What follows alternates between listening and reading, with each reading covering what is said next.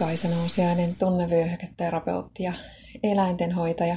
Teen ihmisille tunnevyöhyketerapiohoitoja ja mentaalista valmennusta ja eläimille, pääsääntöisesti koirille, kehohoitoja mun Helsingin Kumpulan toimitilassa. Ai vitsi tekniikkaa. Tämän jakson tein jo kerran, mutta se katosi, meni solmuun, ja, joten ei kun uudestaan kävin lomamatkalla ja mulla oli onni kulkea siellä koiran ja mun sedän kanssa, joka on yhdeltä ammatiltaan eräopas.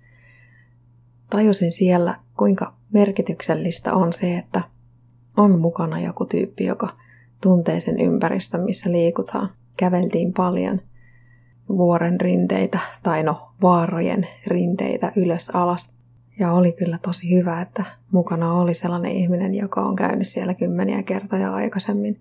Tuntee oikopolut, tuntee kiertopolut, tietää mihin kohtaan kannattaa pysähtyä katsomaan jotain tiettyä juttua, niin kuin siellä vaaran rinteellä olevaa vanhaa merenpohjaa.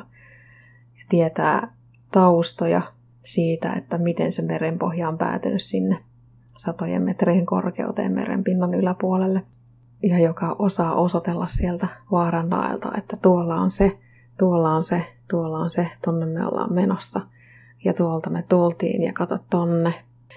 Mä en ole aikaisemmin muuta kuin etelän matkalla ollut oppaan kanssa liikkeellä ja totesin, että Suomessahan on paljon nähtävää, kunhan vaan mukana on sellainen ihminen, joka osaa opastaa, tuntee historian ja tuntee paikat – sillä tavalla saa ihan erilaista syvyyttä siihen paikkojen katsomiseen.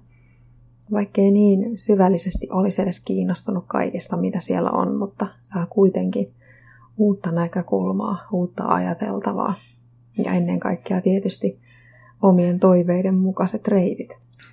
Mietin siellä, että tekisi hyvää kyllä käydä tässä lähiympäristössä erilaisilla opasreissuilla – Helsingissäkin järjestetään esimerkiksi kaupunkiosakävelyitä, jotka on maksuttomia.